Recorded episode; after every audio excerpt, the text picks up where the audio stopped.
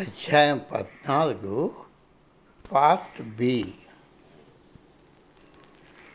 పంతొమ్మిది వందల డెబ్భై ఎనిమిది మార్చిలో సంయుక్త చికిత్స కార్యక్రమాన్ని మేము ప్రారంభించాము. అలాగే న్యూయార్క్ నుండి శిష్యులు కూడా ఈ కొత్త ప్రదేశంలో శిక్షణ పొందడానికి కుతూహలంగా వచ్చారు. సంపూర్ణ ఆరోగ్యవంతమైన జీవన విధానంలో నూతనంగా అమెరికాలో మొదలైన ఈ కార్యక్రమానికి ప్రజలను ఆహ్వానించడంలో మేము ఎంతో ఆనందపడ్డాం. వసంతకాలం రాబోతుండగా స్వామీజీ అక్కడుండే నివాసితుల్లో కొంతమందితో ఉల్లాసంగా ఆవరణలో తిరుగాడుతూ కనిపించిన వారినంతా పిలుస్తూ నడిచేవారు. ఆయనతో వెళ్ళడానికి మమ్మల్ని బొజ్జగించిన అవసరం లేదు. ఇంకా పని తగ్గుతుందన్న విషయం తెలిసినా ఆయన సమక్షంలో ఉండడం మాకెంతో సంతోష సంతోషదాయకంగా ఉండేది. వచ్చిన అతిథులు కూడా ఆయన ఆహ్వానాన్ని తిరస్కరించలేకపోయేవారు. వినోదం కలిగిస్తూ హుషారు చేకూరుస్తూ కట్టడాల నిర్మాణం చేయడానికి ఏది మరమ్మతు చేయాలి? శుభ్రం చేయాలి తీసివేయాలి.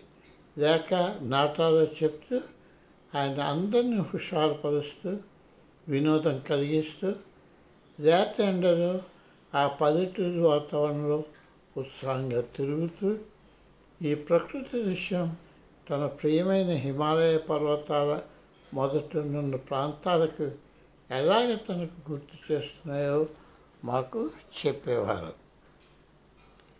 మనకు కావలసిన సేంద్రియ కూరగాయలు కూరగాయలను పండించుకోవాలి అని కొంట చూపుతో మాకు చెప్పారు.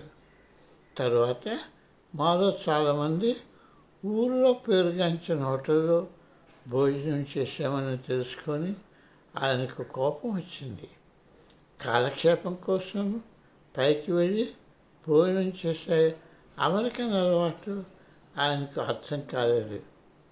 నేనేమో మీకు కావలసినంత పోషకాహార పదార్థాలు పండించుకోవడానికి భూమి ఇస్తే మీరేమో పట్టణానికి పోయి భోజనం చేయడానికి ఎంచుకుంటున్నారు అని ఆయన నిందారోపణ చేశారు. మా ఆఫీస్ బృందం మెల్లగా చుట్టుప్రక్కల వారితో సంబంధాలు పెట్టుకోవడం మొదలుపెట్టారు. ఆ ఊరిలోని రోటరీ క్లబ్ వారు నన్ను వారి క్లబ్లో సభ్యునిగా చేరమని కోరారు. మధ్యాహ్న విరామ సమయంలో వాళ్ళకి యోగాన్ని బోధిస్తూ మాట్లాడగలరా అని అడిగారు. అందరికీ పువ్వులంటే ఇష్టమని తెలుసుకొని తెరసా ఆమె మిత్రుడి మూర్తి ప్రవేశ ద్వారం అందంగా చేయాలని నిర్ణయించి గడ్డిని తీసివేసి కారుబాటంతా ఎల్ల కాలాల్లోనూ పూసే పూల మొక్కలను నాటారు చాలా వారాలు స్వామీజీ వద్ద ప్రాతకాలంలో అభ్యసించి తెరసా ఆ ఊళ్ళోని వైఎంసీలో యోగాన్ని నేర్పడం మొదలుపెట్టింది కొంతమంది వివాహమైన శిష్యులు ఆ చుట్టుప్రక్కల భూమిని కొని దగ్గరలోనున్న పట్టణంలో ఉద్యోగాలు చేయడం మొదలుపెట్టారు. ఒక మధ్యాహ్నం నేను స్వామీజీ గిడ్డంగి ప్రక్క నుండి భవిష్యత్తులో ఏమి ప్రణాళికలు చేపట్టాలో మాట్లాడుకుంటూ కొండను దాటుకుంటూ నడిచి వెళ్ళాము మనం మొదటి ఒక ఆట స్థలాన్ని తొట్టుతలకు నివాసిత కుటుంబాల పిల్లలు చదువుకోవడానికి ఒక బడిని ఇక్కడ కట్టాలి అని మెల్లగా తన మానసిక దృశ్యాన్ని ప్రత్యక్షీకరించారు.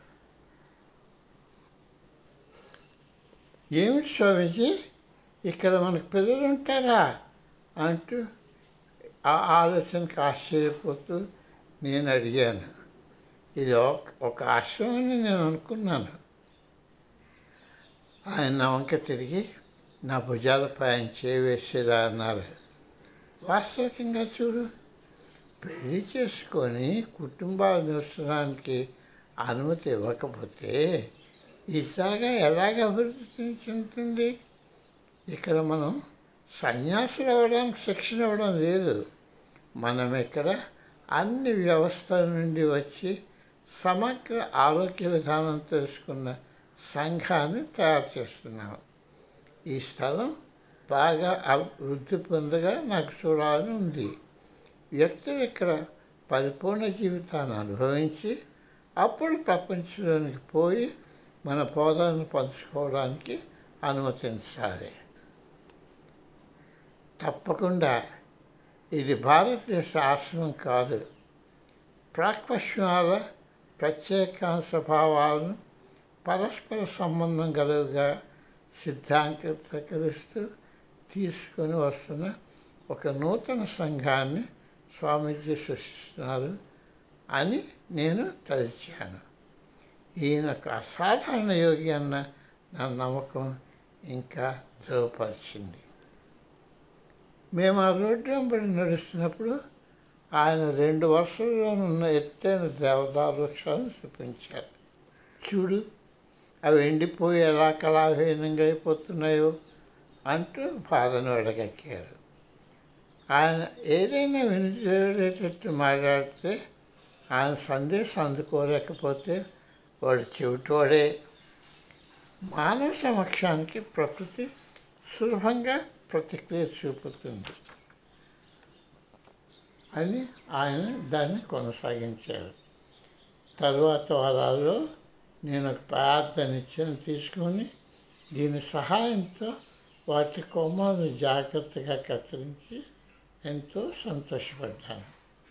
ఆ పని చేస్తుండగా ఆ చెట్టు నేను స్నేహితులమైపోయాము నేను ఆ పని పూర్తి చేసినప్పటికీ నాకు కృతజ్ఞత తెలుపుతున్నట్టుగా వాటి ఓజస్సులో తేడా నేను గమనించాను. తెల్ల తోకలతో ఉన్న జింకలు మా ప్రదేశానికి రావడం మొదలుపెట్టాయి. వాటికి స్థలంలో ముఖ్యంగా జనాలు వేటకు వెళ్ళే కాలంలో సురక్షితంగా ఉంటాయని తెలిసిపోయింది. అవి గుంపులుగా మా స్థలంలోకి వచ్చేసాయి ఒక మధ్యాహ్నం నేను ముఖ్యమంత్రిని దాటి జాగింగ్ చేసుకుంటూ వెళ్తుంటే అన్నీ కలిసి గురకలు పెడుతున్నట్టు వినిపించింది. కుతూహలం వేసి రోడ్డు పక్క ఉన్న చెట్ల కింద నిశ్శబ్దంగా కదులుతూ అదేమిటో తెలుసుకోవడానికి వెళ్ళాను కొమ్మల గుండా చూస్తే అక్కడ నుండి ఇరవై గజాల దూరంలో ఓ చిన్న జింకల గుంపు ఆ గడ్డిపై పడుకోవడానికి తయారవుతున్నాయి. అవి ఎంత శక్తివంతంగా ఊపిరి వదులుతున్నాయంటే అవి అరుపులాగా వినిపించింది. ఆశ్చర్యపోతూ ఆ కొమ్మల మధ్య అరగంట దాక్కుని వాటిని గమనించాను. ఇది కానీ జంతువుల ప్రాణాయామమా వాటి కొరకు నేను ఎన్నో సంవత్సరాలు సాధన చేసిన ప్రాణాయామాన్ని పోలి ఉంది దీర్ఘంగా డాఫమెటిక్ కంట్రాలను కుచించుకొని కర్బనామల వాయును వెలుపలకు వదలడం రక్తాన్ని శుద్ధి చేయడంలో ఎంతో ఉపయోగపడుతుంది. ఇది స్వామీజీ మాకు నేర్పారు. స్వామీజీకి నేను కనుక్కున్న విషయం వెంటనే చెప్పాలనుకున్నాను. కానీ మొట్టమొదటిగా ఇది ఒకే రోజు జరిగే సంఘటన లేక ప్రతిరోజు జరిగే జీవన విధానమా అన్నది నేను రూఢిపరచుకోదచ్చాను ఒక వారం రోజులు అదే సమయానికి నేను అక్కడికి పరిగెత్తాను. ఆ జింకలు ప్రతి సంధ్య వేళ తప్పనిసరిగా పోగయి ఈ నైవం పాటించాయి అవును జంతువులు మనకెన్నో బోధిస్తాయి అని స్వామీజీ అన్నారు. హఠయోగల ఆసనాలకు పేరు ఎక్కడి నుంచి వచ్చి అనుకుంటున్నావు? యోగులు జంతువులను నిశ్చితంగా పరిశీలించి పరిశీలించి వాటి కదలికలను అభ్యాసం చేసి వాటి వల్ల తమ శరీరాల శక్తిలో వస్తున్న మార్పులను కనుగొన్నారు ఇప్పుడు నీకు జింకలా గురికి ఎలా పెట్టాలో నేర్పిస్తాను. నువ్వు ప్రతిరోజు ఉదయం ఈ శ్వాసంతో మొదలు పెట్టాలి. నేను అలా చేశాను. నూతన కేంద్రంలో క్లాసులు మొదలు పెట్టించడానికి చాలా పని చేయవలసి వచ్చింది. నేను క్లాసులో జరగవలసిన బోధన ప్రణాళిక వాటి సమా సమయాలు తయారు చేయగా తలసా వాటిని కరపత్రిలాగాను వార్తాలేఖలుగాను తయారు చేయగా ఆఫీస్ పని వాళ్ళు వాటిని విస్తృతమైన సభ్యులకు పంపేవారు. నేను ఈ విద్యా సంస్థావరణలో ఉన్న బహు కొద్ది మంది బోధకుల్లో ఒకటిగా అవడం వల్ల నన్ను ప్రాజెక్ట్ రాయడంలో నియమించేవారు. నేను కొత్త వారిని సభ్యులుగా చేర్చడానికి కరపత్రిక తయారు చేయడంలో చాలా తంటాలు పడవలసి వచ్చింది. మామూలుగా వ్రాసే విధంగా కన్నా ఇంకొక విధంగా వ్రాయగలనా అని ఆలోచించాను. ఆఖరకు హిమాలయ ఇన్స్టిట్యూట్ అన్నది దాని సభ్యులే అని నేను రాశాను. తెరసా దాన్ని టైప్ చేసింది. కలపరుతున్న నమూనను స్వామీజీ యొక్క ఆమోదానికి ఆమె తీసుకుని వెళ్ళింది. ఆయనకి అది రుచించినట్టు కనిపించలేదు ఏమిటిది? ఎవరు రాశారు చెత్త? ఇన్స్టిట్యూట్ అంటే దీని సభ్యులేంటి ఇటువంటి అవివేకమైన ప్రకటన ఎవరు అర్థం చేసుకోగలరు? మీకు నేను పని అప్పగిస్తే ఇదా మీరు తెచ్చేది? అన్నది ఆయన ప్రతిస్పందన. నన్ను క్షమించండి స్వామీజీ. దాన్ని మరలో వెంటనే ఇంకొక విధంగా వ్రాయిస్తాను అని తెరసా జవాబు చెప్పింది. కొంటిగా నవ్వుతూ అక్కర్లేదులే అది అక్కడ వదిలే అని ఆయన సంభాషణ ముగించాడు. నాకు కష్టం కలిగించకూడదని చాలా సంవత్సరాలు ఈ సంఘటన గురించి తెరస నాకు చెప్పలేదు. ఈ మధ్యలో ఈ వాక్యం వందల సార్లు వాడారు. వాడుతున్నారు కూడా. ఇది మా స్వచ్ఛన సాహిత్యంలో కార్యసాధకమైన ప్రకటనగా ప్రాచుర్యం పొందింది.